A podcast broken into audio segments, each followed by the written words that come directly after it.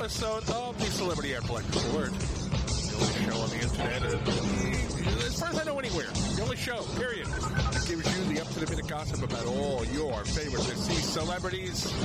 All we have stuff to tell you this week. We have one more show to do before we uh, take a break for the end of the year holidays.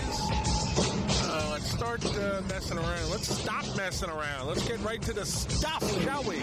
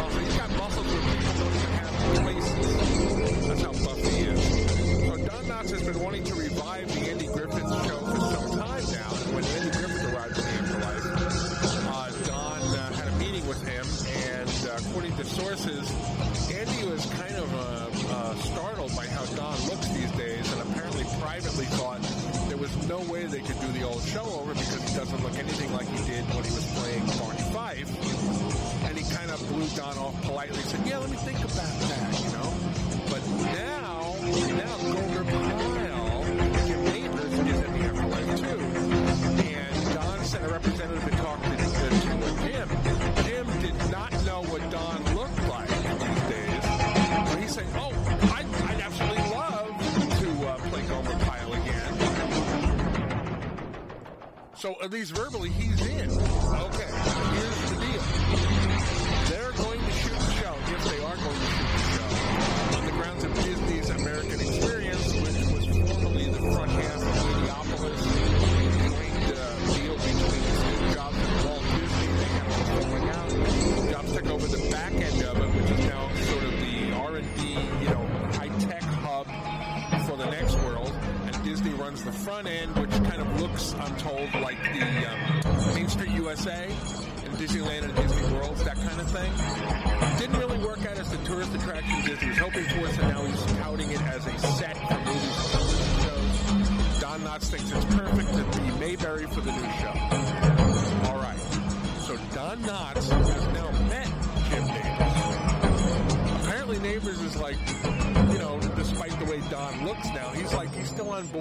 playing uh, Gomer Pyle in the new show.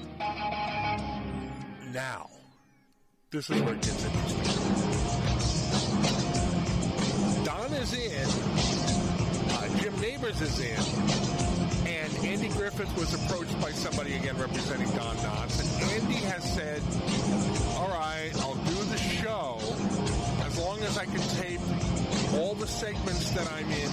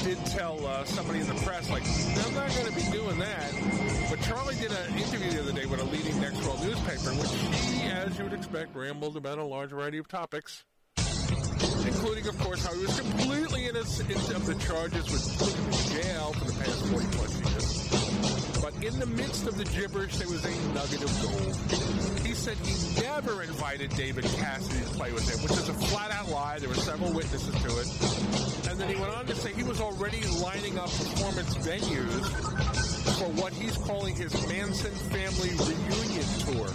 We do know that he's uh, in touch with one of, at least one or two of the women who are in the so-called Manson family. Now, whether he's actually lined up performance venues or it's just one of his screwball fantasies, we don't know because who the hell ever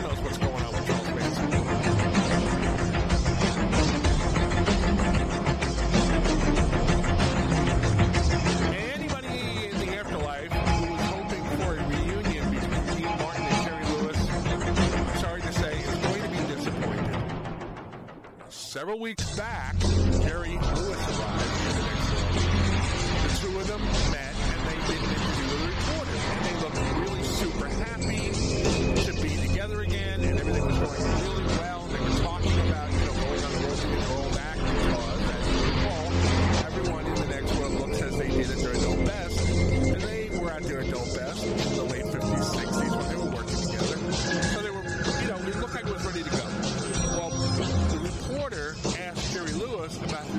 Legendarily bad movie, The Day the Clown Cried, that he made, that's never actually been released to the public. Lewis went nutso on the writer over the question. I mean, just started berating him. What do you ask me about that for? You know that I've kept that movie out of public circulation. Why would you do that? And he really was kind of rude, and that visibly, apparently, embarrassed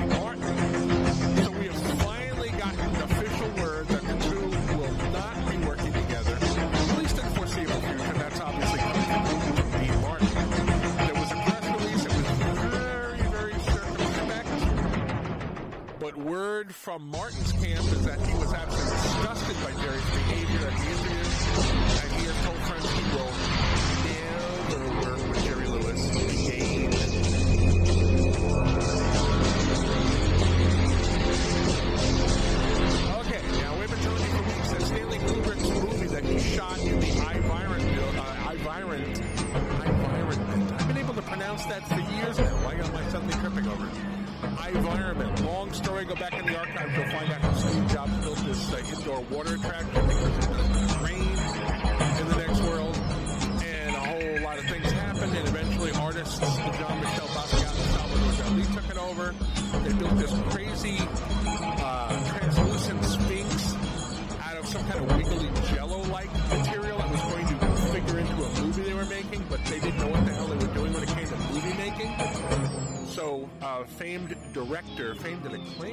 Stanley Kubrick came in, and he said, "Let me take it over. I want complete creative control. I'll get it done." They signed that over to him, but then because he had creative control, he forced them out. He said, "I'm going to make my own damn movie." So the movie is called Obsessive Behavior. It has come out now. Some people are saying it's absolutely brilliant, including Roger Ebert. Remember from Siskel and Ebert at the movies? Roger Ebert said it's the best thing Kubrick has ever done.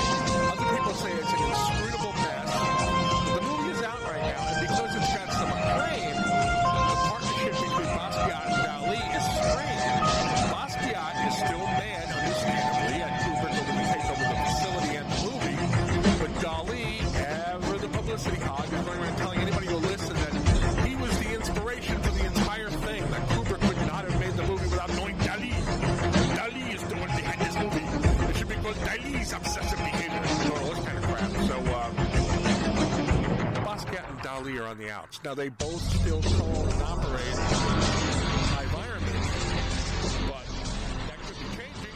We don't know because the boys are not getting along.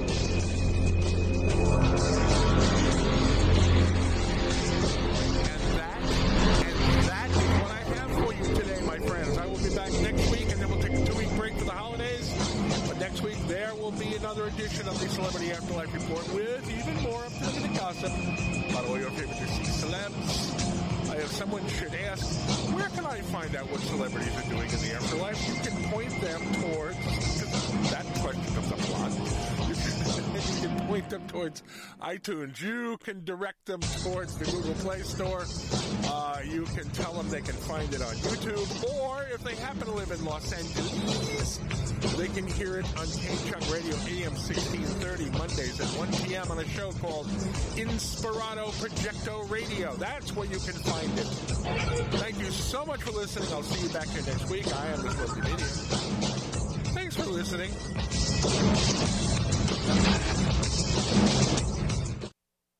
You've been listening to the Celebrity Afterlife Report podcast. To ask a question about your favorite deceased celebrity, call 818 3 My Dream. 818 3 My Dream. 818 369 3732. You're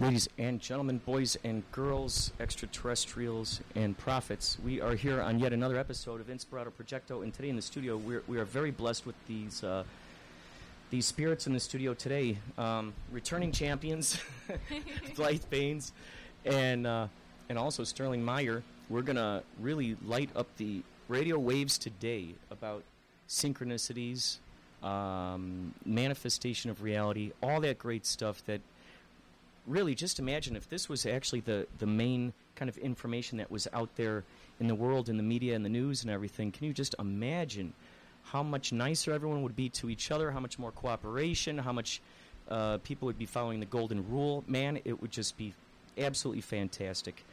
Um, so, Blythe Baines, just to give you a little background here, she's um, a musician. We've played her music on the air before and Sterling Meyer is uh, she does the art of manifestation coaching for people on how to actually manifest things very quickly into their lives. And so, um, I want to ask you first, Blythe, what what really what was the, the the first thing that really opened your eyes and made you decide to go? I'm going to start pursuing, you know, the synchronicities, or these are important to me, or you know, what was the thing that made you decide to be a detective on this kind of thing? So I got into manifestation by watching a couple of videos on the internet, and it said to kind of like start small, uh, try to manifest a cup of coffee.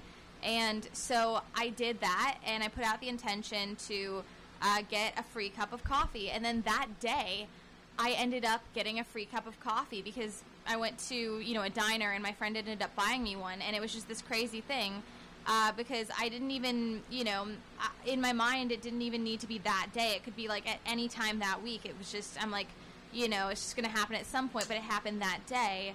Uh, and then the next day, I was like, I want to manifest some free guacamole and chips. and um, I went to this, you know, Mexican place, and they've never given me anything free before. And that day, the guy was like, Today it's free for you.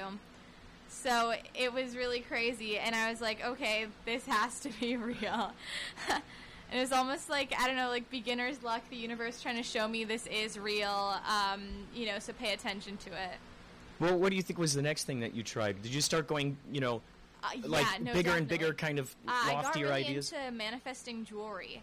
Uh, like I, I feel like I'm really good at manifesting jewelry because I think my desire for it comes from the soul and not the ego, and it comes from you know looking at the metals or the the gemstones and like feeling like they have some spiritual properties to them and being like this is a beautiful piece of art rather than I want this so that people see me as having like a certain amount of status or like something like that. It's all very much uh, from the lens of I appreciate this as an object. I think it's beautiful, um, and I think it has like spiritual value. That's fantastic, Sterling. What was the what was the first thing that really got you interested? Oh, can you just The first thing that got me yeah? What was what started- interested?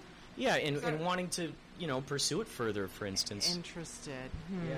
Well, that's a hard question to answer because all I remember, the earliest inkling to manifesting came when I was approximately 13 because I really wanted to understand life, and I figured if I understood life, I could have an extraordinary life. I understood how all of this works, so I started reading Psycho-Cybernetics by Maxwell Maltz. It was given to me, a book that was given to me by my aunt, whom I call Miss Haight Ashbury. She she was uh, she was a leader in the Summer of Love in San Francisco. So she was very she was very much you know she was hanging out with uh, Timothy Leary and Wow. and Allen Ginsberg and you know and people like that. So she was r- herself was in an exploratory kind of mindset, you know, a mode. So I think that's why we connected, and she was able to donate that book to me, and um, I thought it was really interesting. But my problem came because the stories in there, the, the, the miraculous, magical stories that came out of that book was not only thrilling and inspiring and exciting and hopeful and wonderful and kind of effect it had on me, but unfortunately it was very frustrating too because I couldn't figure out how to produce these kinds of results that that were shared in this book. The stories that were shared in this book, I, I really tried to understand it. I tried to apply it to, to my life. It just wasn't working. I cried real tears to the picture of Dr. Maxwell Maltz on the back of the book. I cried real tears going, I don't understand this. I wish I did. It sounds great. I'm so frustrated and upset. Oh God, can Mr. Maltz come out from the dead and raise from the dead, like pour this information, come and speak to me in my sleep or something, and let me know what the heck I'm missing or what I can't figure out here? It was really kind of frustrating. And I was just recently, I was thinking about how I got what you resist persists by riding when I was riding my bike when I was seven years old. And I just realized that um, recently. So I was riding my bike. I realized that the more that I resisted gravitating towards the wedge between the grass and the sidewalk, the more I resisted. Well, obviously, I didn't want to gravitate to it because if I did, I got my bike stuck and I would fall over. So I noticed that as I'm looking at this groove and I'm concerned about going towards it and getting caught in it, the more I would. And then when I tried to let it be, pay no real attention to it, just kind of let it be and just focus instead on the sidewalk in front of me and everything in front of me and just let that be, but just not think about it. I never gravitated towards this this dangerous wedge. And that's when I realized I really got like what you resist persists. So I was re- if I was resisting gravitating towards it, I would. If I just stopped resisting it, allowed it to be, focus on something else, I wouldn't. That's incredible. So, what point did you start feeling that the because you were saying in the book they, they weren't really giving you tools to, to, to really, you know, activate that, that, that magical power. I, I just kept reading more things. I kept, I mean, you know, I was open to anything and everything I could find. I read, you know, all kinds of self help books, of course. You know, I read autobiographies of people who had extraordinary lives in an effort to understand what was the common thread between them all that created this outstanding life. I did everything that I could. I went to seminars and you know, I watched PBS. and if there was a speaker on there, you know, I, I, I just I did everything and anything I could. But what I found was that everything that I stumbled upon I felt like that there were holes or unanswered uh, questions, and there was like dead ends, if you will. So I, I never really got that far because there would be something missing. It wasn't really whole and complete, and and then I, I would stop. I mean, because I would basically fail, and I would stop, and I'd get dis- discouraged, um, and that's what got that's what started my own investigations. And that's what started me being in the inquiry of what does it take to have this secret recipe. Now, mind you, I did have experiments that were incredibly successful. Mind you, I did create some amazing things that were so extraordinary that I knew that there's if I just understood the equation here, I could I could do this more frequently and at will and consistently instead of being like this random thing that happens once in a while. And I'll give you a perfect example. When I was studying acting, because I went to high school performing arts in Dallas, Arts Magnet School, I studied drama, and I was accepted into that. When I when I graduated there, I then pursued. I had a full time acting career in Dallas, and then moved to Los Angeles to expand on that to grow. And uh, I, I, ended up manifesting. One of my favorite actors was uh, Gary Oldman, and I thought, God, if I could just talk to him about the craft, I think I'd, I think I really resonate with his style, and if I could just talk to him about the craft, I, I'd be able to, you know, grow as an artist, and that would be so amazing. But hey, wishful thinking, right? Well, anyways, I manifested it it, it almost immediately. And what was really extraordinary is that he even he came to my apartment, and he even said my manager didn't want me to come here, and he was insisting that I shouldn't come, and I and, I, and we fought about it, and here I am. I'm here, and he goes. I don't even know how I got here. I don't know why I'm here. I don't do these kinds of things. I kid you not. This is That's the power of manifesting. That's the power. And he really Wow. did say that. He goes, I don't even know. I, I don't even do this. But we proceeded to have a wonderful afternoon talking about the craft of acting for at least, you know, three hours. It was really awesome. And I was super grateful, and it was a wonderful experience. Um, I got all my questions answered, you know, about the craft, and, and my dream came true. So um, after that, I thought, if I could just figure this out, right? You know what they say, you know, like if I could just figure this out and bottle it. Well, yeah, it's that's basically what happened. I said that I I studied how I produced that result and I realized what needed to come together like a recipe. There needs to be these things present to produce this outcome and it has to be done in a certain measure as well.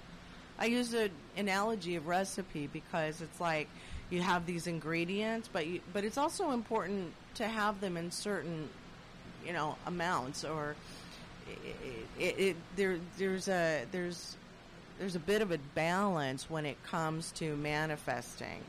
There is it is an art form, and for instance, we need to know how much we focus on something, and how do we also let it go and flow. So there needs to be a balance of focus, intention, and deep desire, and also letting it go and flow, you know, with faith, because we human beings tend to be so extreme. So what do we do? We focus, focus, focus, right? And and then it becomes obsessive, and then we're resisting, and what we resist persists, and it just becomes this messy trap. So we have to figure out a way to focus with that desire and let it go, and also create faith as you're letting something go and being profoundly present in the moment. All of which is very easily done. I have figured out how to manage 80,000 thoughts a day. I figured out you know, how to make this balance or create this balance easily and effortlessly in my system, which is why I tell people it's like a no brainer. You don't even have to understand it. You don't have to think about it. You just like do this, do this, do this. Don't even think about anything else. Just do these things. Think less, do less, and your life will fall into place effortlessly. And then you'll be like, oh my God, because it'll be exponential learning, and you'll finally get it, and you'll go like, oh my gosh, I'm never going to live any other way. I didn't even know this is possible. I didn't even know this is, you know, that this was available, was even an option. It's almost like this dimension I didn't even know existed. It's like it's something that I didn't know that I didn't even know existed. This is amazing, and I'm never going back again. So that's what's really cool about discovering it um, because you realize, oh my God, I don't have to exert the effort that I've been exerting, spinning my wheels, going nowhere, running around like a chicken with its head cut off. I don't have to work hard like everybody told me to, with blood, sweat, and tears. I don't have to think, you know, a tenth of what I've been thinking with my brain just scrambled. I mean, it's amazing how much the chit chat and everything that goes on in the mind and the analyzing and the judging and the opinions and the criticisms and just all this overthinking. You realize you don't need one iota of it. You don't need it for anything. You really don't. It's amazing. so, you, I, I love the fact that you said that you, you, you actually work less at it, you think less of it. Now, with Blythe, for your two, for those astounding manifestations that you had in that beginning time, it sounded like you, you really didn't give too much thought to it. It sounds like you, like, you know what, I'd like to try this and let's see what happens, kind yeah, of thing. Yeah, no, exactly. And the thing is, is I didn't put a lot of importance on a cup of coffee because you know who's going to put that much importance on a cup of coffee? and you know, same thing with guacamole and chips. You mm-hmm. know, I'm I'm like I, I believed that it could happen, but I didn't need it to be happy. I could be in that you know good vibrational state without the coffee or without the guacamole and chips. And I think that that's one of the reasons that they came so quickly. And then I realized that it is a formula for like everything. Uh, that if you you know, if you don't put something on a pedestal, if you believe that you can have it, um, you trust in the universe, you're completely present, you focus on your vibration, um, and just, you know, being positive, being like, you know, nice, um, you know, giving what you want to get, it really does happen. I love it because, you know, rarely um, are folks taught to actually look at the language that they're using. Really, really examine the language that they're using. Really examining the thoughts that are in their brains. And you know, because it's oh, it's just, banging around out there. But I think you're held accountable to it, aren't you? When it, when it's right there in front of you, and that reflection is staring at you, going, "This is all the limited. These are all the limited thoughts that you're, you know, you're carrying around with you time and time again." And do you still wonder why your life is going Yeah. haywire? you know, we got it all right there. Yeah, no, it's just a bunch of recycled thoughts that keep on creating your reality, and you realize that once you shift just one little thing and you consistently have it changed, your reality will change also. Now you so with your songs, you're you're um. It's, it's it sounds like you're putting this um this not this great wisdom into your music. With a lot of You're it, I, it I would definitely say that um, it's a strong theme. Yeah, because I I realize the importance of um, you know being able to put you know the spirituality stuff out there, but not have it be so um, you know spiritual sounding that the mainstream can't understand it or you know that they won't want to listen to it. So I think that I've you know tried to figure out a balance between mainstream and uh, the spiritual. Well, it seems like you weave it in metaphors, which I think is a beautiful way of doing it because Oh, you're. It's you. like you you know it's in there. It's pa- it's an ingredient that's packed into the sandwich that nobody's expecting to taste. You go, what is that secret sauce? Aw. Yeah, no, like I, I definitely. Uh, it's funny because with songwriting, I feel like it is kind of channeled. Um, I never write before I go into a session. I just go into a session, and my producer starts making a beat, and you know, sometimes I'll be like, you know, I'm feeling this kind of vibe today, and he'll start, you know, producing to it. And I just come up with the lyrics, I come up with the meaning, and uh, it usually takes a very short amount of time. So, Well, having said that, I'm going to play this song, and then I'm going to talk to you about it after. We're going to talk about this afterwards because this this just very miraculous that we'll, we'll let the we'll let the we'll let the listeners understand why I think this is miraculous, and we'll talk about it when we come back here. So, this is called White Rabbit, with Blythe Baines featuring a, a special artist. Let's see if you can guess who it is. All right.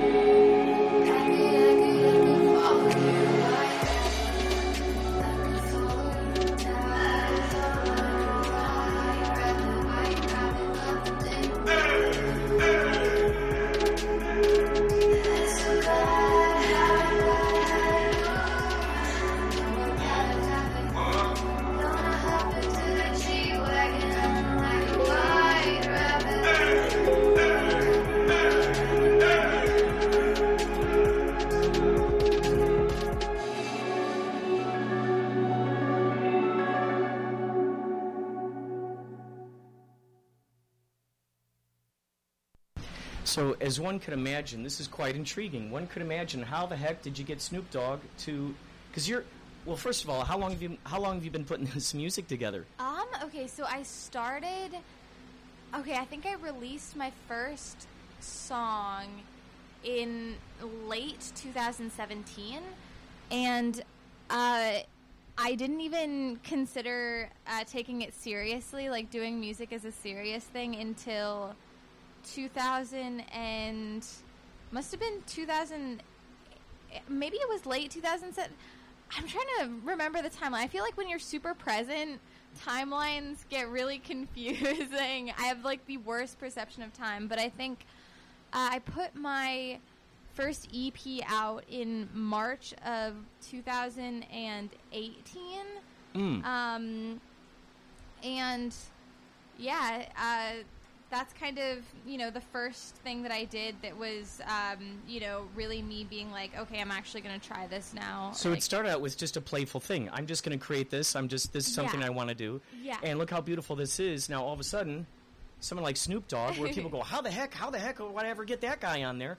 I mean, how did that come about? Um, basically professional connections, which is, you know, it's just been amazing because all the right people have kind of come into my life, uh, including my manager, which, like, you know that story of just, like, the crazy synchronicity that went into me meeting him. Tell it again, tell it place. again.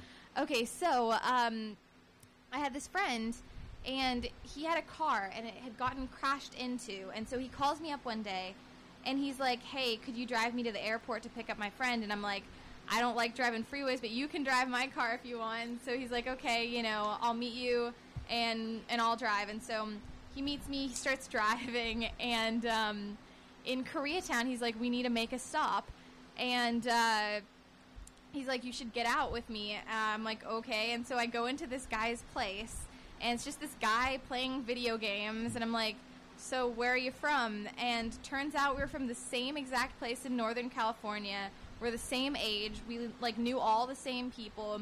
Literally at my grandma's 92nd birthday party, the neighbors knew them like the entire family super well. My grandma's like closest friend from the gym because she's like a very physically active. You know, she's 93 now. Um, but yeah, her friend from the gym knew the family, like because the brother, um, my manager's brother, was her son's best friend. Just like all kinds of weird stuff. So it was definitely kind of a faded um, meeting, and we started working on music, and then we ended up getting um, the deal with Priority Records, which I'm so thankful for that because it really did uh, put me at a different level than I was at before. You're talking about Carter, Carter, right? Yeah, Is- Carter. Yeah, yeah, yeah. And he was so he the was the video time, game yeah. guy that you that you ended up finding out you had all Yeah. these Venn diagrams with. Yeah. No, exactly. Astounding. And it was, it was so crazy and so serendipitous. And, um, you know, I just had all these producers trying to work with me, and I was, you know, trying to do some other stuff. I was working on like a business type thing, but it was just going so badly, and music was honestly going really well. And that one song that I had done that was, you know, mastered and kind of like radio quality, I had gotten it played on a couple different radio shows, and I got more yeses than nos when I was submitting it. And I'm like, that has to be a sign that, you know, what I'm trying to do because I think I should be doing because I'm half Indian and, you know, Indians do business. Like, you know, that was not for me. Music, you know, was what I love to do, and I, I love songwriting. Um, and, you know, just being present with it has opened me up to most amazing friendships, the most amazing business connections. Like, it's been really wild. God, that is so exciting. So, so Sterling, um, wh- what was the first big stuff that you started manifesting when you started getting more of a handle on uh, getting a better relationship with the universe and h- how you cooperate with it? What was like the first thing where you're like, "Holy cow! Like this is just crazy." Well, I think that um, for for a while, especially around those acting days and everything, I I wasn't I was manifesting, but I wasn't really manifesting consciously. I, I, I still didn't understand the process enough to benefit from it on a consistent level. Um,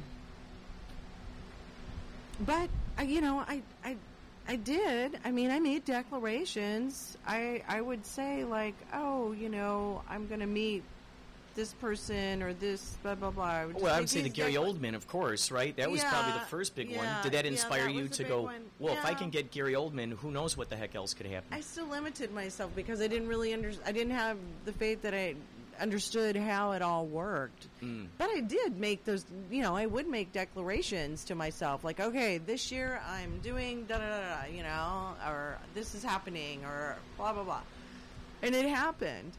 Um, uh, yeah, actually, the next thing I do that pop into my head and, and that I do remember creating was um, one of my acting jobs got me discovered by a major label, major record label, and they said, "Oh my God, we love her. She's amazing. Can she sing? Can she write?"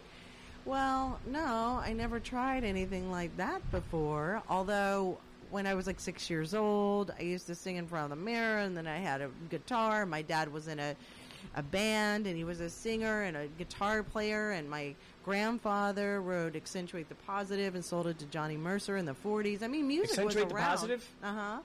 All right, keep talking. I'm gonna. we're gonna play that music was around in my life. So when this offer came to me, I was like, well, you know, this feels natural, even though I didn't have any professional background with it. So I said to myself, I'm going to go in this direction. I'm going to pr- go take this opportunity with music if I can meet someone to work with who has a background in music, who's had some level of success, to collaborate with me. This is what I said, and to the universe, um, and uh, who could be like a co-writer, kind of you know help me along here because I don't know if I can do this by myself. Two weeks later, I was at this club and I see this person and and I felt like there was like a spotlight over this person and I felt like like his eyes were silver.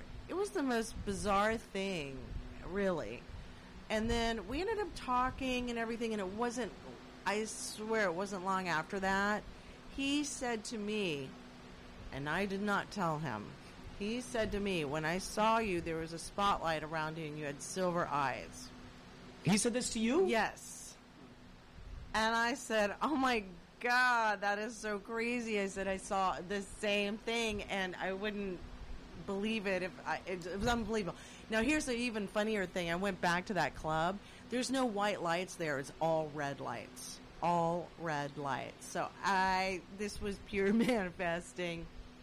And so we started working together and um I got another offer from you know of interest from an A&R person from Interscope Records and started working with with them and um, recording demos and things like that and I have this that song manifestation which we were just talking about um, was uh, actually not one that we ended up keeping but we recorded a demo of it Mm. but we never really um, produced it. And uh, but it it's funny because it's it's a it was um, it was indicative of where I was going. This song about manifesting. And it's like manifesting is keeping me knowing knowing versus you know obviously just speculating. It's all about knowing. It's all about knowing and and the thing that I teach my clients is number one, one of the big questions that people ask me is they go, "What is the real?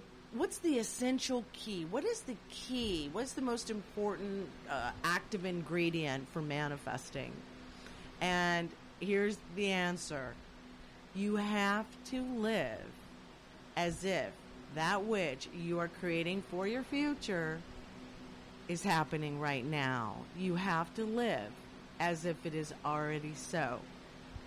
So if you are creating abundance, go out, spend some money. You don't got to spend millions of dollars. You don't have to get yourself in debt or anything, but go out and, and experience spending money with freedom. you see, with freedom. And, you know, if you're really pinching pennies, you know, and I've been there, trust me, it's like every dollar is valuable, you know, or five dollars is valuable, and you know, um, and so you watch everything. So go out and spend five dollars as if it doesn't matter, or as if you have unlimited amounts of five dollars. Whatever you have to do that you feel safe, that you can uh, conduct this experiment then go for it. Then you, you know do it. You know that um, it's an experiment. You've got to approach everything as an experiment, and you know if you're going to approach this experiment of spending like five dollars freely. Hey, if you fail the experiment, you can't find that freedom to connect to that abundance. It's okay. You know, you can keep practicing, and there's there's no real loss. And the idea is to spend that money without that sort of buyer's remorse, without that Yeah. that uh, that you know, because you got to do it with that vibe. That intention has got to go into the thing that you're buying, right? It's got to be. complete freedom. I'm totally fine with this thing that I'm g- putting this money into right now. I'm if totally, I really have abundance, if I really have unlimited money, then what would be my experience of going and buying this five dollar item? Yeah. Well, let's see. I would feel totally confident, like it was nothing. Like this was paper. Like this is meaningless paper. Like it's like big- yeah, I mean it's Yeah. it's just like I got plenty of this and everything, and I would just do it and just like be completely relaxed and free, and feel good and confident and secure. Okay, good. So that's how I feel. Okay, step into that. Go out there, experience it. You know, I do this. I do this like you know one of my pet peeves is getting like parking tickets because I feel like I might as well just be like torching cash in my hands. I mean, I feel like it's really I'm not getting anything out of spending this money, right? Yeah, yeah. So guess what I do now? Instead of being annoyed and seeing Yeah, how do you going how like, do you alchemize that? What do you what do you do Oh my moment? god! I just look at it and I go, "All right, okay, I got this parking ticket, and guess what? Something's going to come in, totally cover it, like free money or something, and it's not even going to matter or anything. This is totally handled. This is taken care of. This is ancient history, you know. and then I just let it unfold and be. I so. love it. And it's true. Something always comes in, like some bizarre thing will come in that's totally unexpected. Mm-hmm. You know, and uh, when it was, you know, I first playing around with manifesting money and everything, one of the first things that happened was really funny. I'd be in a crowded movie theater walking out, and on the floor would be $20. And I look around, nobody sees this money. Nobody sees it. No one and I would just go and pick it up. and I still don't see it. I, I this has happened. It happened in uh, CBS. Oh my God, nobody's seeing this. It happened um, at, at another like oh a hotel lobby. Same deal. It was a convention. No one saw it. Just there. You know, I went into the improv one night. Hundred dollar bill just laying on the floor. Nobody sees it. It's amazing how people aren't present to it. You know, I'm in That's a so- crowd of people, but this just shows you where people, where their attention's at. You know, if they were creating that kind of a, abundance, they would have connected with it. It's energy. You're connecting with energy. You're, you're generating energy. You're creating energy. You're connecting with like-minded energy. God, I love that. Now, you're so you're saying that your was it your your which family member wrote accentuate the positive? My grandfather. So your grandfather. Now, um, it's there are a couple of different versions here. I think I'm going to play. Is right if I play the Bing Crosby? You can do. Which is great because we just so- saw the David Crosby. Is he? Do you think he's related to Bing Crosby? No. The Crosbys. All right, let's play this, which I think is phenomenal. The fact that he wrote accentuate the Positive," and look at that. That I becomes know. part of the of the whole everything. And, and it's crazy. okay, so here we go. Here's accentuate the Positive," positive, and uh, we'll we'll be back.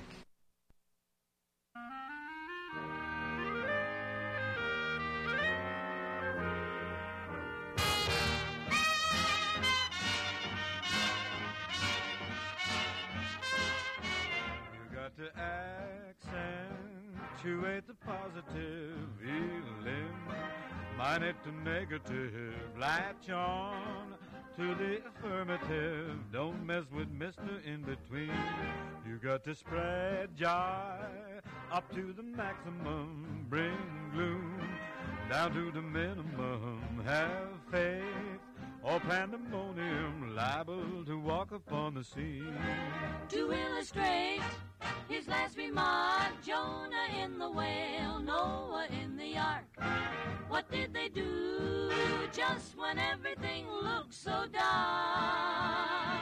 Man, they said we better accentuate the positive, eliminate the negative, latch on to the affirmative. Don't mess with Mr. In Between. No, do not mess with Mr. In Between. Do you hear me? Oh, listen to me, chillin' Anna. You will hear about the eliminating of the negative and an accent on a positive. Gather round me, children, if you're willing, and sit tight while I start reviewing the attitude of doing right. You gotta accentuate the positive, eliminate the negative. Latch on to the affirmative. Don't mess with Mr. In Between. Got to spread joy, Up to the maximum, bring gloom down, down to the minimum. Then Otherwise, Otherwise. pandemonium liable to walk upon the scene. to illustrate Well, illustrate. my last remark. You got the floor. Jonah, Jonah in the whale, Noah in the ark. What did they say? What did they say? Say when everything looks so dark.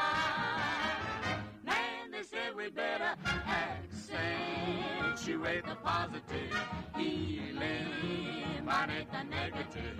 Latch on to the affirmative. Don't mess with Mr. In Between. No, don't mess with Mr. In Between.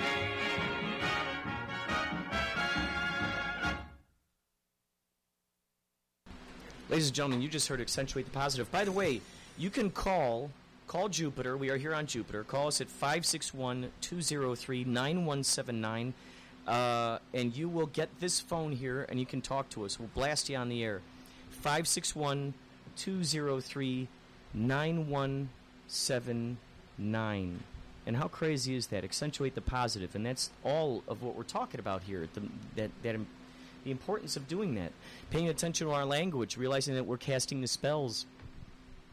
Um, so, Blythe, I want to ask you: Do you think that you would, uh, in the evolution of your music, would you add horns or or like eh, you know an orchestral thing? Can you imagine it going in that direction? Oh, that could be totally cool. Yeah, I'm very open to where it's going um, because I think it's important to evolve and not always stay doing the same thing. And I think so far there has been evolution, and I get messages on Instagram all the time saying, you know, I see you evolving as an artist, and I love that. So I'm like, thank you. I'm glad that you guys see that.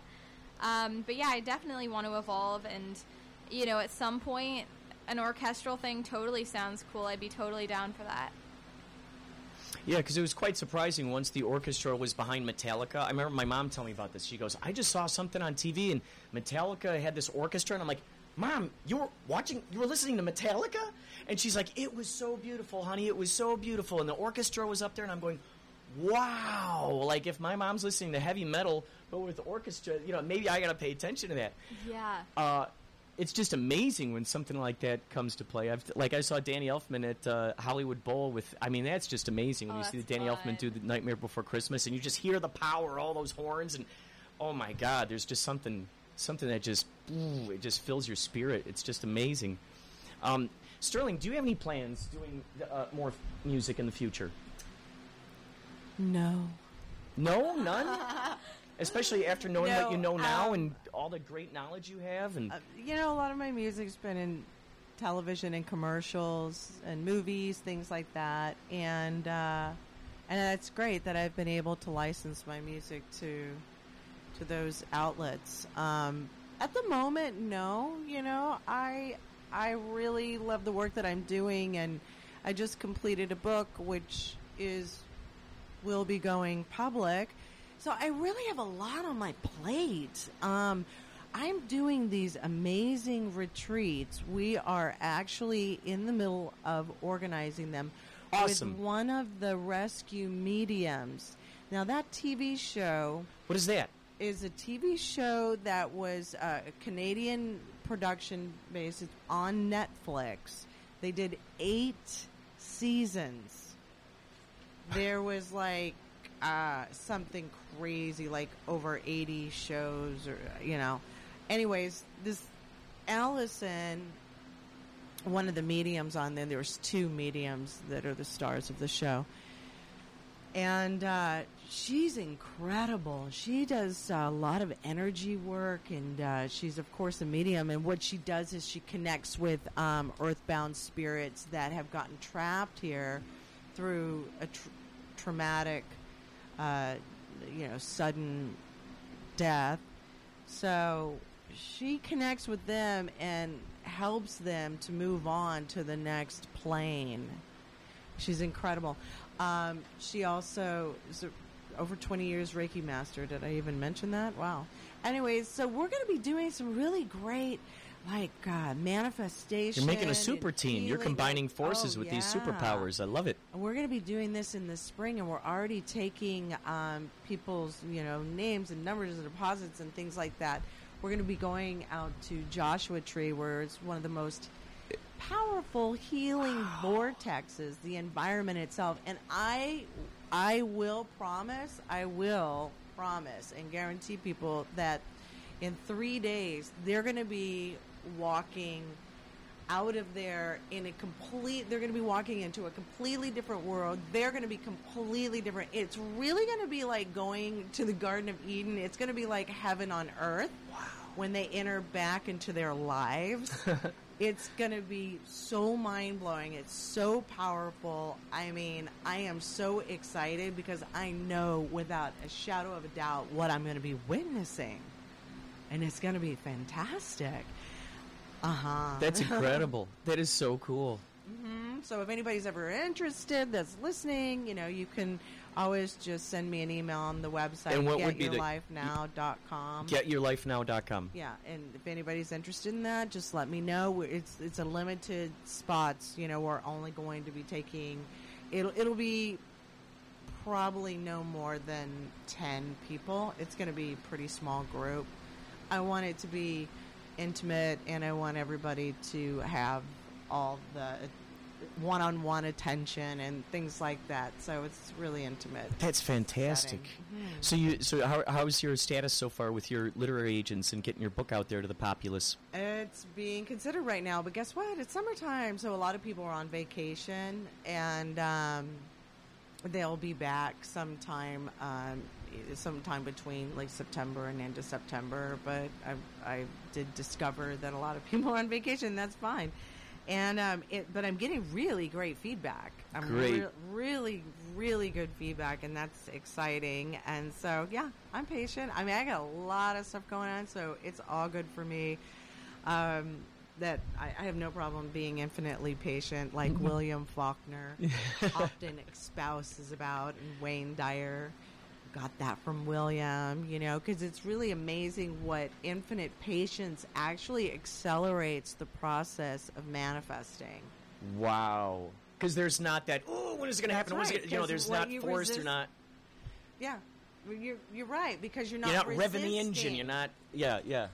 What you resist persists. People get caught in the trap of impatience. Yeah. and you're resisting what is so when you're practicing being impatient and you're going to get more of what you don't want Blythe, how do you handle uh, patience or impatience in that fashion?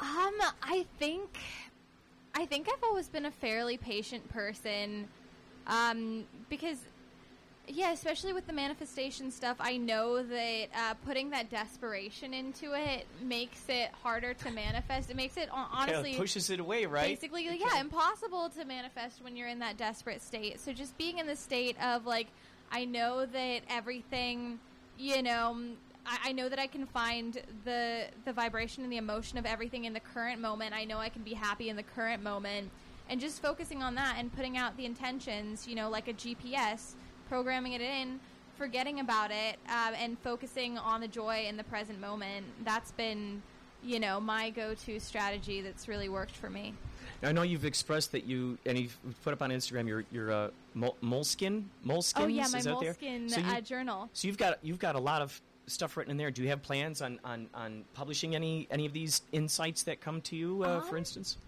I mean, that would be cool at some point. I, uh, you know, I think that as time goes by, once you rack up like a resume of, you know, cool things that you've done, you know, throughout time, people are more likely to take it seriously. Uh, I think that at this age, if I were to release, you know, a book or something saying like, you know, here's everything that you need to know about the world, you know, people aren't going to take it as seriously as they would someone who has the age and the experience. And I think that that's the beautiful thing about getting older is you have the wisdom. Well, also at the same time, what's also equally, I think, uh, just as valuable is the idea that you are young and you ha- you do have these thoughts and ideas, and there are other folks who are around your age who are scrambling about what am I going to do, what am I going to do. You know, and if it is presented in effect in, in a sense of like, hey, this is what I've learned, this is how it's helped me out, you know, um, and plus. There's always more that you're going to learn, no matter Yeah. what. I, if you're 90 years old, there's still more that you're going to learn. Yeah, no, exactly. So that's the beautiful thing that there's just constantly always this opportunity. Yeah, life never stops giving you lessons, which Yeah. is amazing because you know you keep on seeing any kind of like subconscious blocks that you have until you get rid of them. You keep on seeing them in your life, and so it's really you know a sign to you know focus on that and to shift it. And once you shift it, you see it disappear, and you're like, "Wow, this is really amazing." That's incredible. God, that is so incredible. Um, you know, I, I think if if we could, you know, it's interesting. There's this connotation that goes along with spirituality, like, oh, it's that woo woo stuff. Oh no, you know. And people a lot of times they'll go, well, I'm very science oriented. I'm very science oriented. And then I say, well, do you realize that science? You know, we're, we're we're every single one of us is a scientist. We all have our hypothesis. We all experiment. We see what it is. You know, does the hypothesis match up with the field study that you've done? And uh, so we're just because some of us don't have microscopes or telescopes doesn't mean that we're not scientists. Yeah. Every single one of us, you know, the information that we find is valid. We don't need an entire room of peers to go, okay, yeah, okay, yeah, because you know, with with um, with that kind of stuff, it's like by going, I only rely on science.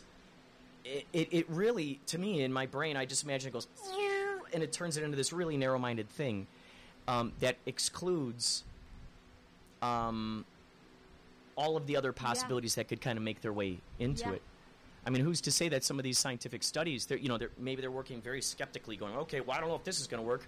Well, they have no idea that they're they might actually be affecting the outcome They're of the influencing experiment. it by being so skeptical. yeah.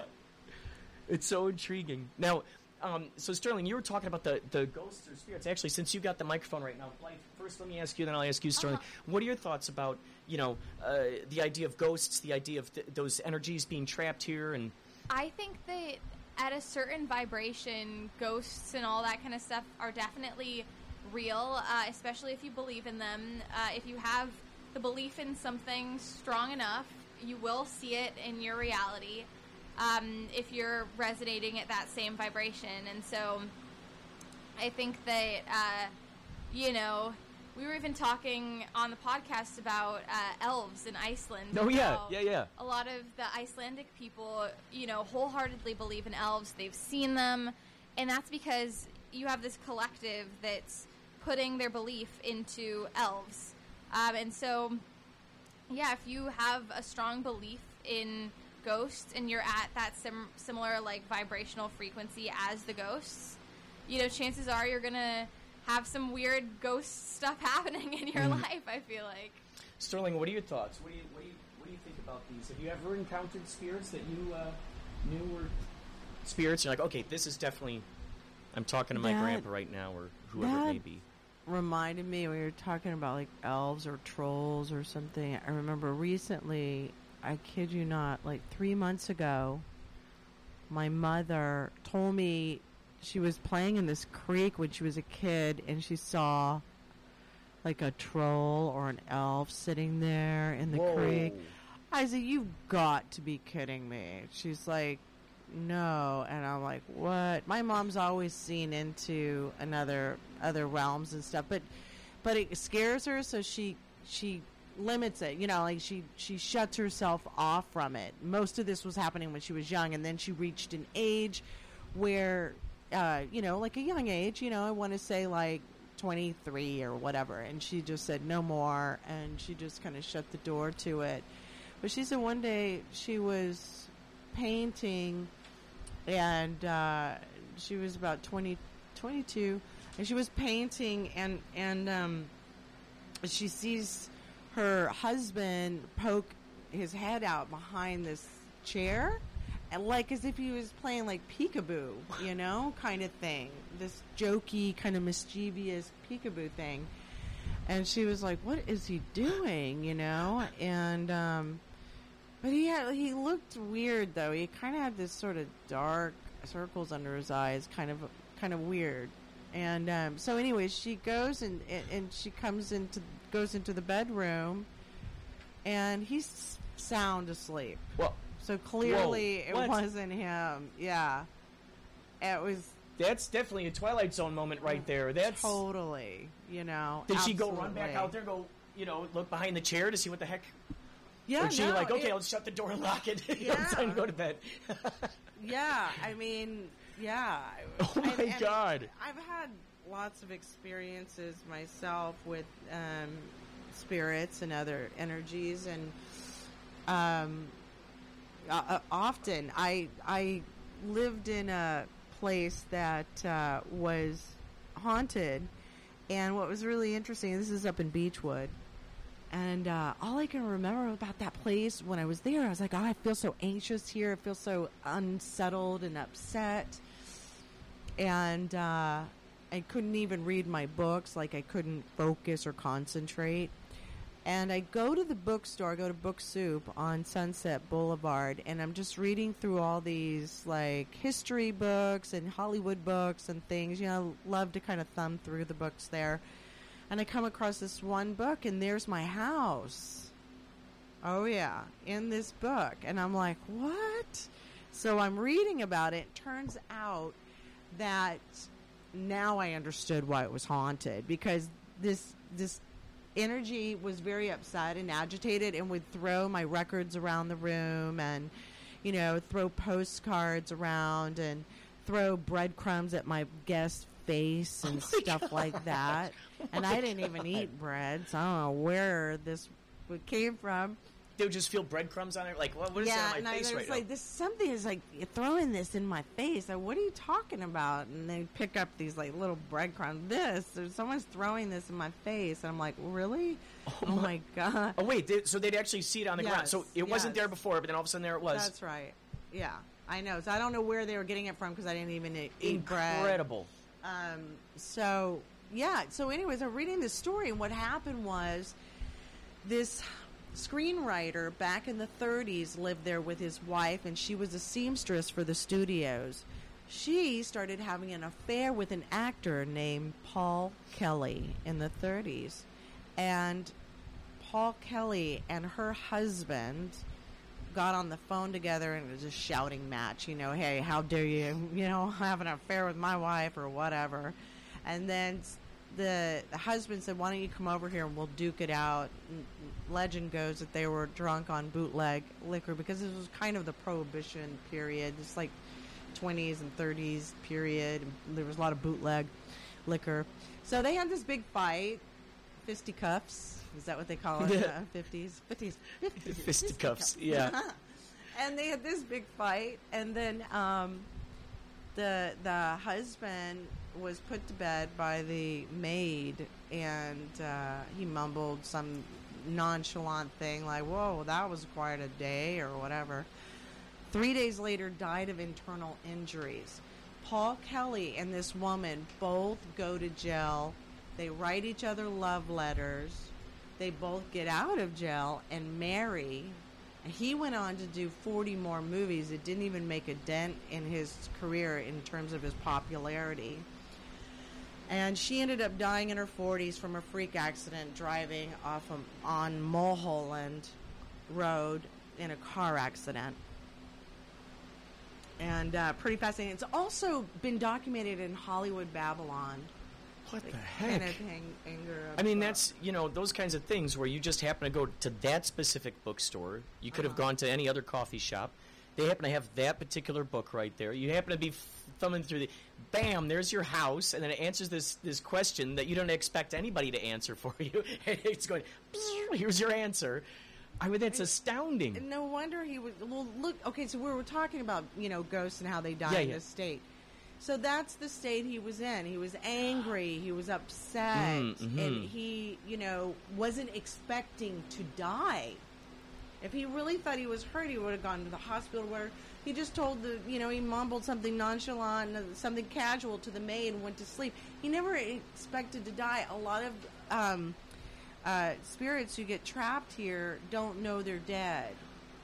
So that if they don't expect it, or it was tra- the trauma, a they don't want to let something go because you know or they don't realize they're dead. It was so traumatic, it was so sudden, they don't realize that they died, so they don't know where to go to. A lot of people have near death experiences, say in the hospital, they'll be walking around talking to nurses and things, and like, why isn't anybody listening to me? Why isn't anybody paying attention to me? They don't understand that they're dead. Um, so that's that's the problem there. Now, this is very interesting. You should say this because I was just thinking about this the other day. If we are incomplete with something in our lives, this can lead to being a ghost. Like some people don't want to, you know, there's something they're incomplete about or they're not at peace with, so they can't pass on. And one of the big components about what I teach people through the AOM system is how to be complete at all times. Okay?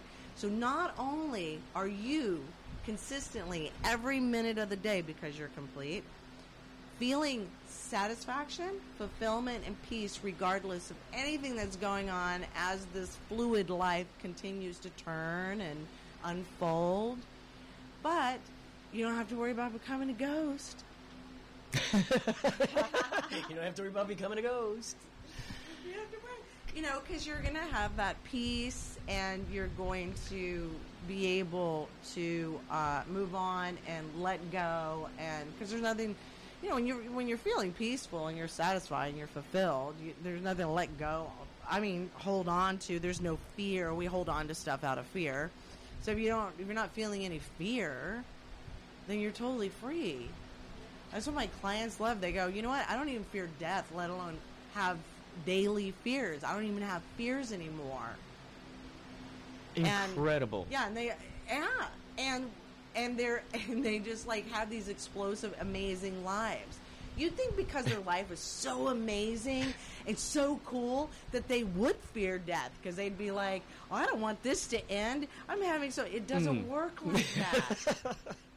That's the irony, and you're able to create more, and you live longer. Hey, what a concept! Hey. It's true. God, that's great. We got it all backwards, folks. we were handed a bad bill of deals. Wow. Someday we're going to be able to clone more and more, you know, teachers who have this kind of mindset and just kind of, just kind of sneak them into the school system. Oh, I wish someone was. I thought there was someone might have been calling me. Uh, what is so, Blythe? I want to ask you, what is the most recent synchronicity that happened to you where you were, like, this, okay, this is well, amazing. So okay, here's something funny. Even just now listening to you, so last night I stayed at my friend's place because it's closer to here, and I was like, you know, it's gonna take so long to Uber here in the morning, like all, all this stuff. So uh, my friend was listening to a documentary on the Prohibition, and I was like trying to go to sleep, and um, I I was listening to it, and I'm like, you know, I feel like this is because you know I'm listening to this as I'm going to sleep. This is gonna like come into my life in some like weird kind of way. Oh my God. And then you just mentioned that whole like prohibition era story, Oh man. and I'm like, that is so funny because I literally had the thought. I'm like, I wonder how this. You know, documentary that I'm literally not trying to listen to in the middle of the night while I'm trying to go to sleep because I have an interview in the morning. How that's gonna influence my life and my day. And so How beautiful. That is so funny. What a gift! me. Like, how awesome is that? How awesome is that? The answer solves the question. You know, it's great. It's so crazy. I love how that happens. You're wondering how's this all going to play into it. This, I mean, I mean, God. It's so sometimes I like to think about, okay, if I were to pull back and look at all this whole observation of what's going on, you know, I could just see, you know, like one of those diagrams where people put the, the big conspiracy theory up on the wall, you know, and they got all the things that are connected. Like, Yeah. I see that, you know, going on with these things, and the way that the Venn diagrams happen. God, I love this. This is because then who knows after more of these conversations that we've had, who knows how then uh, what even more crazy synchronicities a are going to happen to us throughout the day and throughout the week and et cetera, et cetera, et cetera. Nicholas, you know what? Let me ask you what what's the most recent uh, synchronicity that you that you had and or something that might relate to what these ladies are talking about? Um, absolutely. Uh, well, I live in a building that was built in 1926, uh, Sixth and Spring, and I had a spirit touch my foot, like move things, like everything would be missing, and then I had to like do research myself, and I mean, I didn't get a full fledged story, but a lot of stuff's happened in that building. So What, uh, okay, do, do you live there now? yeah. But I, I made peace. I made peace. I was like, hey, I'm not trying to mess up your your life. How, how, how has it been since you started? Uh, way better, way better. Yeah. What, what was it doing before? It would like I'd be in my bed and like I'd feel something touch the back of my foot when my foot's in the air, like I'm like laying down.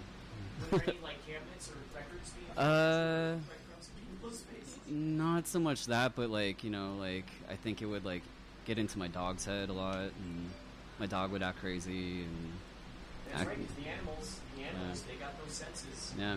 And I mean, it. It was nothing too extreme, but it was like noticeable. And I, you know, I was telling people like, okay, I was. dog do? Uh, he would just get really agitated out of nowhere, and like I wonder if that was part of it. What'd you do when someone that ghost grabbed your foot? Um, Yeah, what did you do? I was just How'd like, uh, hey, hello. Let go my ego. yeah, and then like you know, like I'll I'll like recycle my like large water bottles, and they'll just get knocked over randomly, and I mean that's it's mild, but it's enough for me to be like, Uh, ah. yeah, yeah, yeah, absolutely. yeah. So. You hear noises and stuff in the dark? They'd like, hey, what's that? What's going on? I would hear like movement every now and then, but I mean nothing too extreme. Just like touching the back of my foot, the water bottles, my dog. And then, at, so then Yeah. at some point you go, okay, there's there's there's an otherworldly creature. I mean, yeah, and sometimes I feel silly for making that leap, but mm, eh, it, it felt like it Male or female? Yeah. What was it? Male or female? What do you think? Um, I don't know. I I didn't like really contact anything, but I was just like putting it out there that my intention was good. So oh, so you were letting it know, like, hey, Yeah. I'm, you know, I'm on it's like, side. hey, just chill. I'm being chill. I can live in peace. You want that side of the room? How you know? I don't know. I mean, it's still kind of ongoing, but uh nothing nothing terrible's happened since. So. That would be uh, so Ongoing in what way? Well, How's it I mean, I did feel made kind of peace? well. Actually, there is a there is a little bit more to this. It was right after the foot thing, the water bottle thing. I did feel pressed one night, like something was pressing on my side, but um, I don't know. It feels I didn't really prepare to talk. Did about it Did it crawl into bed with you and cuddle you? Because it I, I, maybe I, It I happens. yeah I don't know, but I just felt like a presence on me. And kind of freaked me out that night, but I let it go. You know. Yes, one could imagine. Yeah. I mean, that's. It's pretty bizarre. But yeah, no, that's that's my story. I love that show, Celebrity Ghost Stories. Have you ever watched that? Where the celebrities to talk about their ghost stories and things Mm. like that, uh, experiences. It's really fascinating. You know, you can you can watch. it. I think it's on like I've been watching it on Tubi.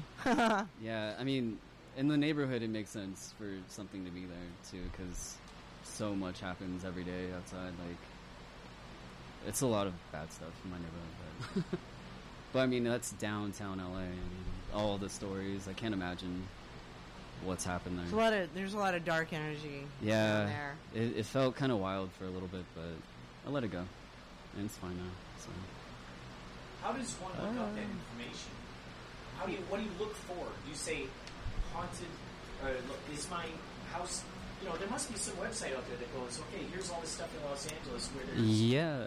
How do you know if your house is haunted? What are you? Well, what well, are you like asking? the- Like you a know, haunted like, directory? You had to read that book to let you realize what might happen in your house. How how how does one who doesn't? Oh, you can re you can research. Yeah, I mean, I, just lit some incense and kind of, I don't know if It'd that stuff helps, to but to find out what it was. Yeah, yeah. Yeah. Well, they did like on the Rescue Mediums. We were talking about that show. What Allison's going to be doing those retreats with me. What I love about the show is that before they go to the location, they get all this psychic information. They write it all down. Then they go to the owners of the home and they say, "Look, don't tell us anything, but we're just going to tell you what we're getting." you know, and then they'll they say a list of things and people go, "Yep, that's correct. Yep, that's correct. Yep." And then um, they stay in the space, and then they get more information, like, "Oh, I'm the John," and "Oh, drowning. I feel like I'm choking," and there's something on the side. I'm feeling pain on the side. Stuff like that. They gather more information there, and make contact with the spirit that's trapped, and then um, are able to get on that frequency, communicate with it, and say, "Look, you know, you need to move on. This is you're no longer, you know, go here to the light." And then the the owners of the house come back in and they go, "Oh my god! Like the energy is so changed. It's noticeable right away. My my son or my daughter, you know, will now sleep in their room without disturbance, or they haven't slept there for two years and now they sleep peacefully and everything. The energy is completely changed. And when what they do with the uh, production and you know the the crew, the team, whoever of the show, they go and they research what has happened. Oh, I love it. So after they already got their certain vibes, then they research Then it. Then they sit down That's with great. the owners of the house and they go, okay, you know, we had gotten John and we had gotten this, and they, and they go, and there was a John, you know, Smith who lived here, who died of an appendicitis attack, and you know had a near nearly drowned prior to that, whatever, you know, and they piece everything together, and they're able to tell you everything, and so now they really understood the whole story. It's really fascinating. That's why that show is really cool because it not only shows how it works, but it really kind of answers all those sort of questions that you would have you know um, and and and i love that it's unlike a lot of other shows out there so it's very whole and complete and and you really the that skepticism the skeptic in you gets to watch this program and go okay okay wait a minute. You know it's like you got these witnesses the people that live there you've got like this information that was gathered prior then you've got this historical information backing everything up da da da. You know it's great for for skeptics. Incredible, incredible. Now, Blythe, if you were if you were creating music in the studio, Uh-huh. and then you you played it back and suddenly you heard some EVP kind of otherworldly, you know, so, uh, uh, voices or harmonies in there that you totally did not put in there, would you keep them in there? Um, I might be kind of freaked out if that happened because I. Okay, so me and my old friend group, we actually used to go out and go ghost hunting, and we Oh. had one of those machines. Oh yeah, it shows that- the the little like the yeah, it the like scans through charge radio frequencies, Oh. and we heard like screams. Like we've heard the craziest What? things. Like I, I was super freaked out by it. Um, we used to go ghost hunting fairly often, and I don't know. After that, after hearing, I'm pretty sure it was like a lady saying "Help me." Yeah, it was pretty. you heard disturbing. you heard this on his device or what? Yes. wait, was it through a radio? Um, or, so it was it was this machine that scans through radio stations. So if you hear something that's, you know, if you hear something that sounds like a sentence or phrase, you know that it's real because it's scanning through so many radio stations that it can't just put those those words together. Um, and yeah, um, one of my friends, she had a boyfriend who bought her one of these machines for her birthday present. We're like, okay, let's go out and like see, you know, what's out there. We went under the suicide bridge in Pasadena and heard some weird stuff. Um, yeah. did, did you record any of this stuff? Did you did you have any I way don't think we recorded it, uh, but at the end of the night, where did you hear it um, through the machine, through the machine that he had gotten her, and it was just, it was just kind of disturbing. And I think that was the last time that I went ghost hunting. It might have been either that or the time that um, we decided to go to the enchanted forest in Pasadena in the middle of the night, and we came face to face with a mountain lion, and we realized, wait, this is not the best idea. oh my gosh! We were really young at the time. We didn't realize. But literally came face to face with a mountain lion. We had to like walk back, like tread back slowly. And we it just was just one in the staring bushes. at you as you're walking pa- backwards. You go, oh, Uh huh. Yeah. that is terrifying. I'm feeling, I'm feeling the shivers just thinking about that. Oh man, Yup. that's crazy. Yeah. It turns out the living was more terrifying than the dead. That Wow. specific night. Wow. Yep. Wow, it's interesting. I found, there was I was looking online. There's this thing called Phasma Box, and it's an Uh-huh. app you can have on your phone. And I think it does that. I think it scans through radio signals, and what it does is it'll it'll like um, it has like a little dictionary in there or something. So it'll show you the words that it picks up through the thing. And uh, now I don't know if there's certainly there's got to be some way to record it. You could see some of these YouTube videos where people visit like the graves of their friends and stuff, and they, you know, try to get stuff out of it, and uh, that stuff just fascinate, fascinates me. Um, and just thinking, how does all that work together? You know, this would be interesting. This just popped in my brain. Would there be a way to communicate with a spirit and help them adjust their attitude where you could actually collaborate with them. Like, what if, would that be a mean thing if you didn't send them off? Like, if you were like, let's be partners here. Like, let's work together collectively. Let's use what you know from the other realm and what I know in this realm. Oh, there's some theories that say that, and this is just a theory. I don't subscribe uh, subscribe to any opinion, but some of them say that you should let them move on Mm. to the next plane, to where they are. They really shouldn't be here Mm. any longer. This is not a place for them.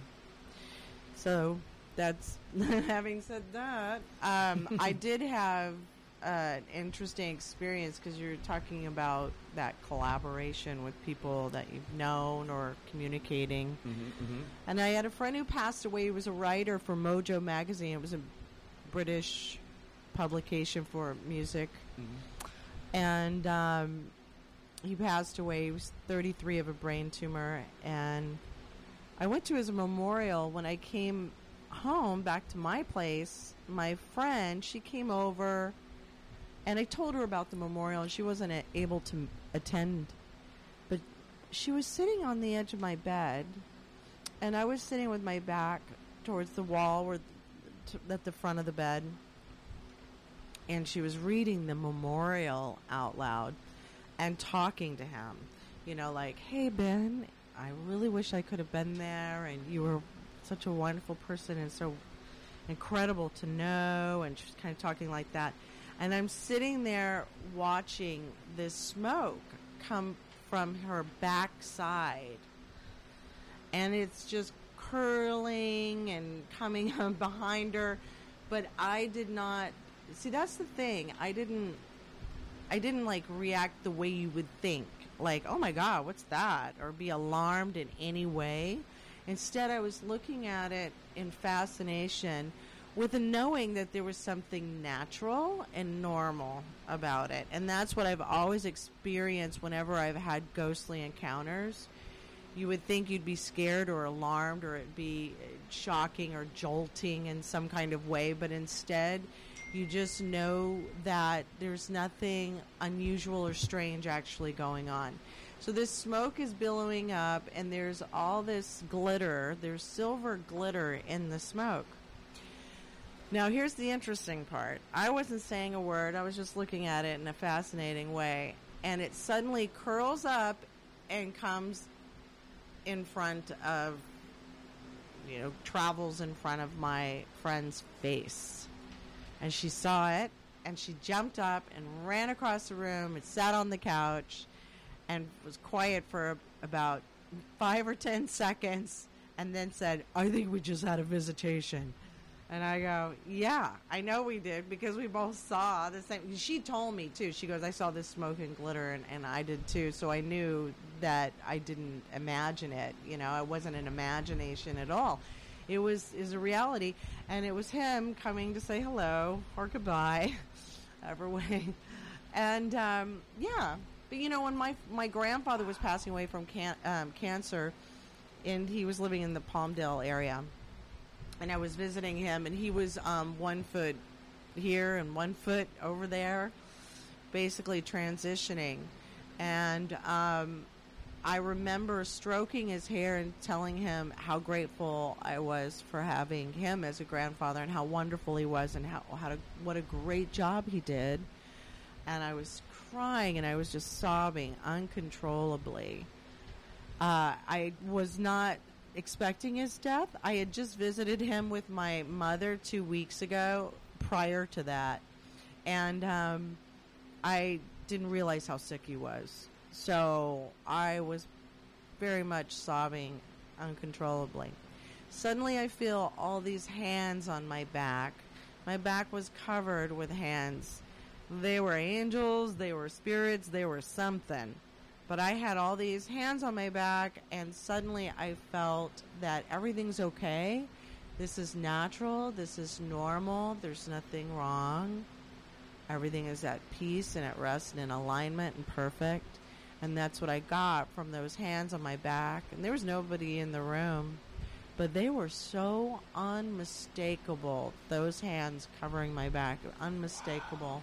And the transformation that occurred from that, there was, it was absolutely undeniable. It was incredible.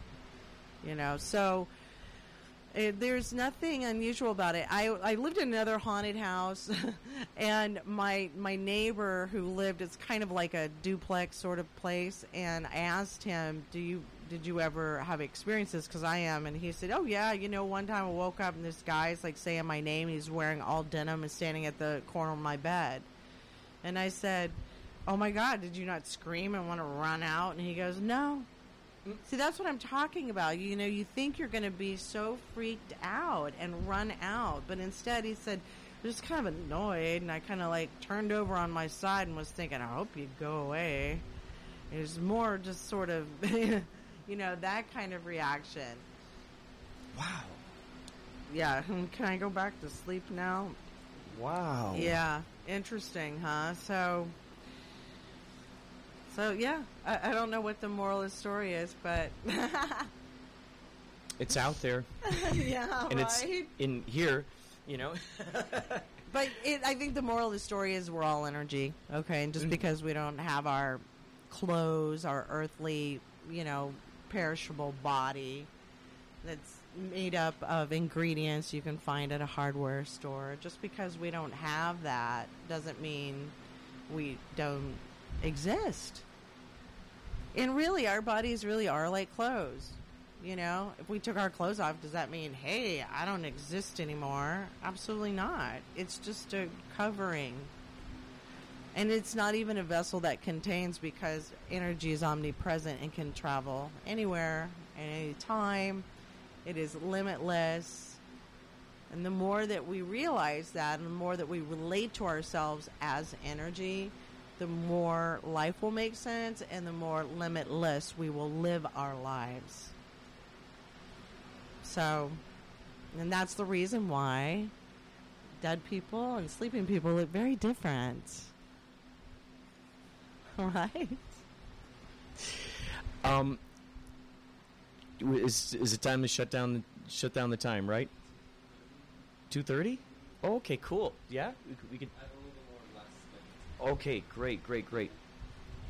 Okay, um, we're gonna play a song here. This is a guy I I, I promised I'd play a song on the radio. He's friends with uh, uh, a family friend, and she asked if I wouldn't mind playing his song. So this guy, um, his song is called Stargazing, which is great because you got a song called Stars, right? Uh, this is called Stargazing, and his name is Dylan Bernard, but his uh, but he goes by Gray. So here is Stargazing by Gray.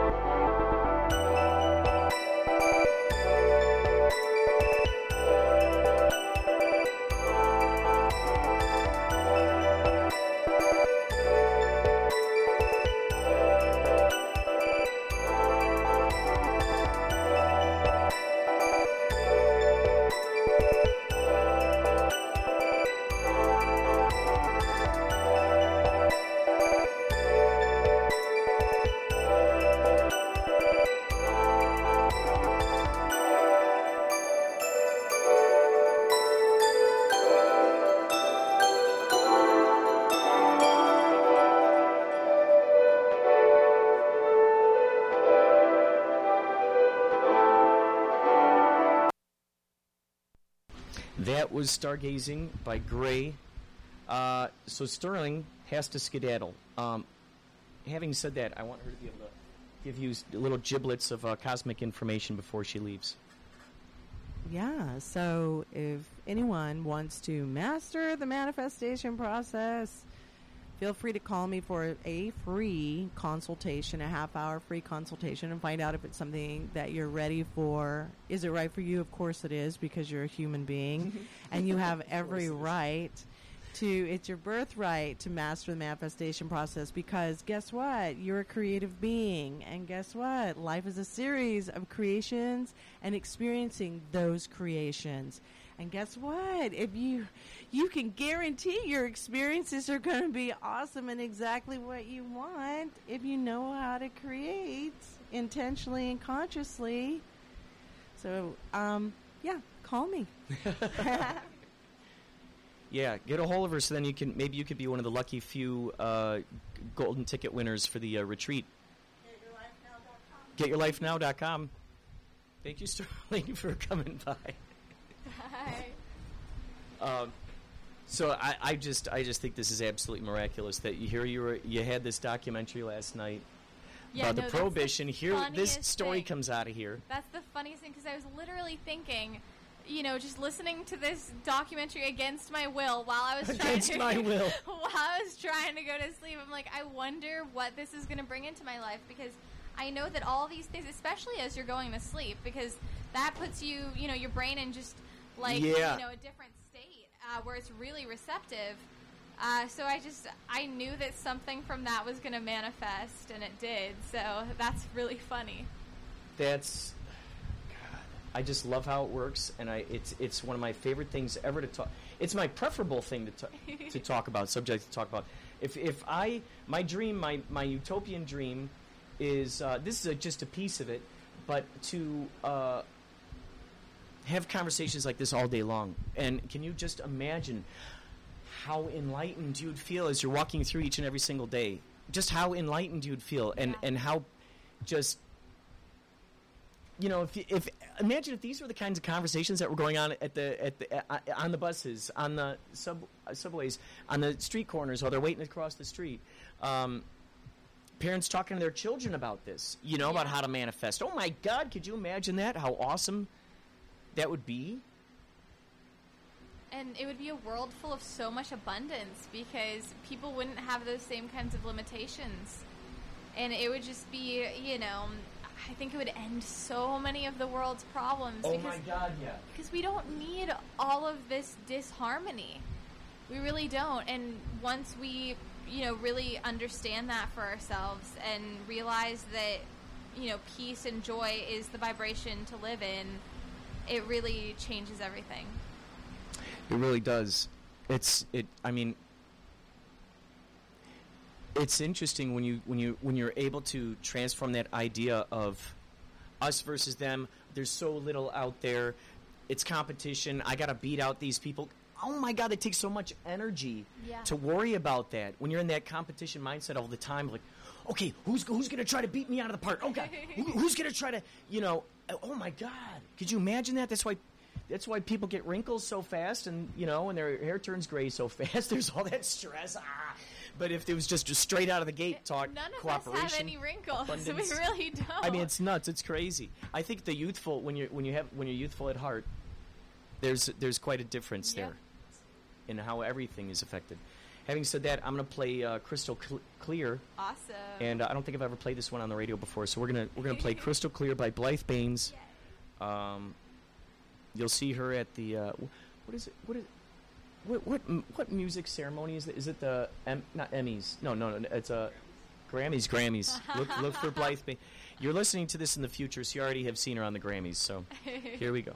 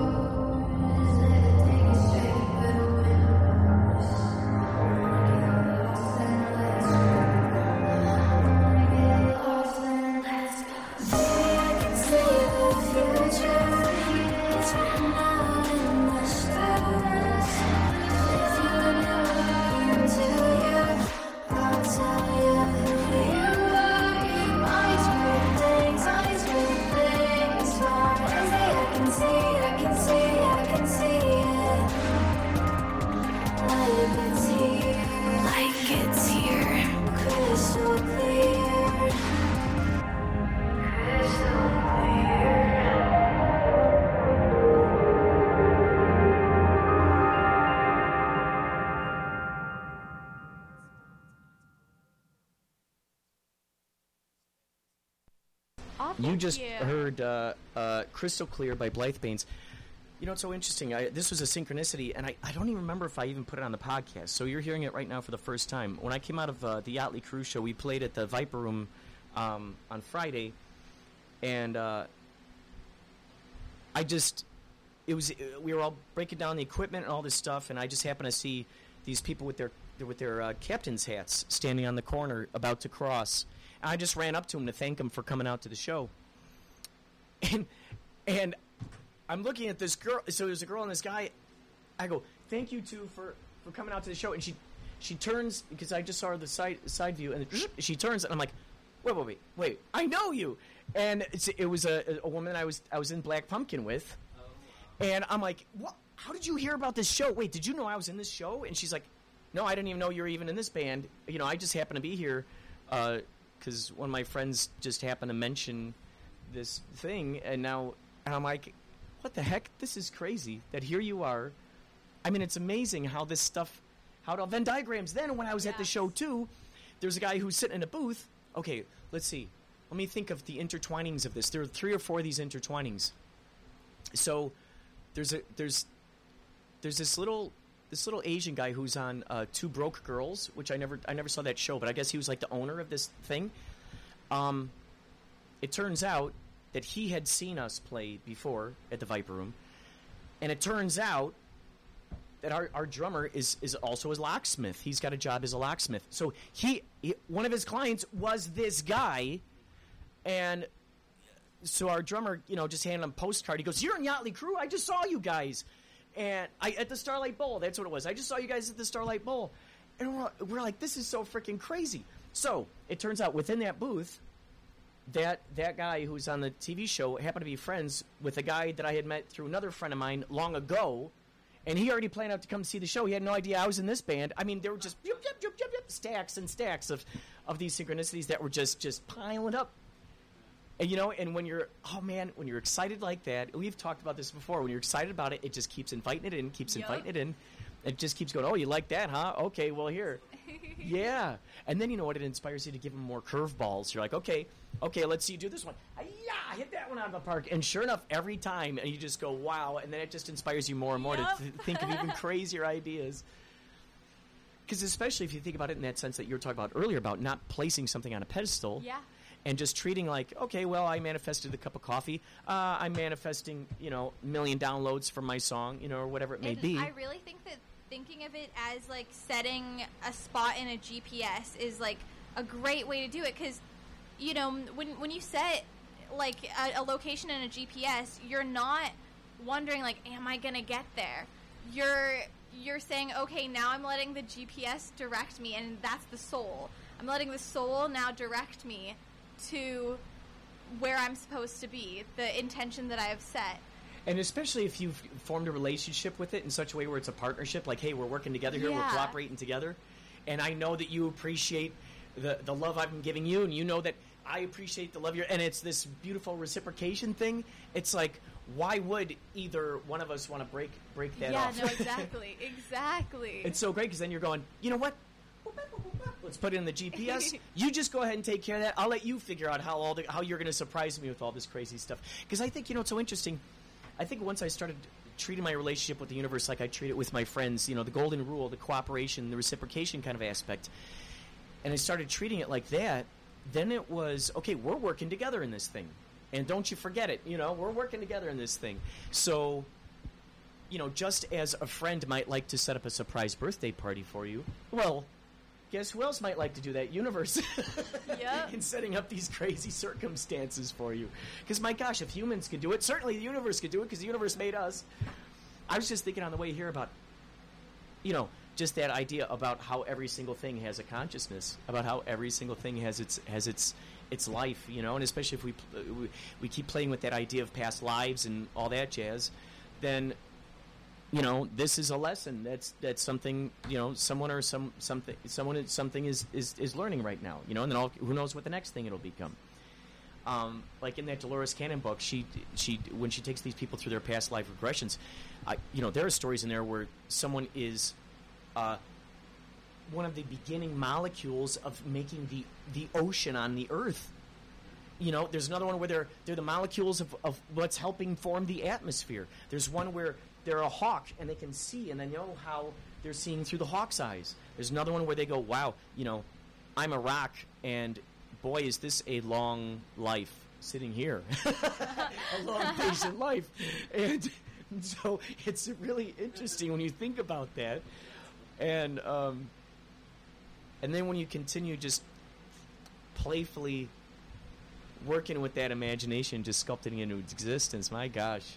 Yeah, and as long as you're doing it with the vibration of like this is fun, I'm having a good time, then it really does produce that kind of a result. So you got to have fun with it, never get stressed out over manifesting anything, just have fun with it. Yeah. Before we go, oh gosh, we went over a little bit here, but before we go, let me ask you, Nick, um, what what would you say um, are some of the most recent manifestations that perhaps you have experienced that you can just kind of think of off the off the off the top of your head? Synchronicities. I mean, that was pretty recent. The whole what just happened right now. Um, true. Yeah, Yeah. that one's pretty strong. Wow. Because I was actually gonna, was here to. I was actually gonna bring my pendant in my pocket with me today, but I, I was just, You were gonna bring that kind of. You were gonna bring that with you. yeah. Well, mine's like bone and it's like sketched in or something. But um, yeah, I had it next to my like stuff, but I just spaced out. Oh, that's awesome. And Yeah, go on, go on. and yeah, no, I mean, there's that, and then um, I mean, it's not really uh, a synchronicity, but uh, I was trying to buy a singing bowl for like the past few months. Doing what for the past few months? Uh, I was trying to buy a singing bowl, a Tibetan singing bowl, and the guy that I go to was like, "No, you can't buy these." I'm just like, "Why?" He's like, "Well, they're not." You can't They're, buy these. he wanted me to have a really special sounding one, so he went to Nepal, got me this singing bowl. I finally have it, and it's like it's doing its thing. So yeah. Feeling its healing. Oh yeah, yeah. No, it it's really lightened the space up from when that spirit was there. But yeah, it's. I mean, that's about. I'm stretching here, but yeah. No, that's fantastic. I'm just I'm just happy when you, you get a chance to when you when you feel comfortable enough or you're willing to just jump right into sharing any of your wisdom because you got so much you got so much that um, that's why it's that's why it's also great like even if even if guests aren't able to show up to the show I know you'll be here and you, we're going to have an, an amazing conversation because of all the crazy stuff that you know Didn't have my coffee today. Excuses. That's all right. That's all right. All right, folks. So we're gonna we're gonna bust out of here. Um, we're gonna bust out of here, and um, so, uh, Blythe, are there any any parting words that maybe you'd like to? Uh, just thanks for listening. Hope you guys have a great day. Um, if you want to find me on Instagram, I'm at Blythe Baines, B L Y T H E B A I N E S. Uh, keep listening to this show because it's awesome and you guys talk about such amazing things, and I love that. Um, yeah. Thank you. All right, folks. With that, we are going to uh, send you off with the uh, with the official Inspirato Projecto bookend here, and uh, we'll see you next time.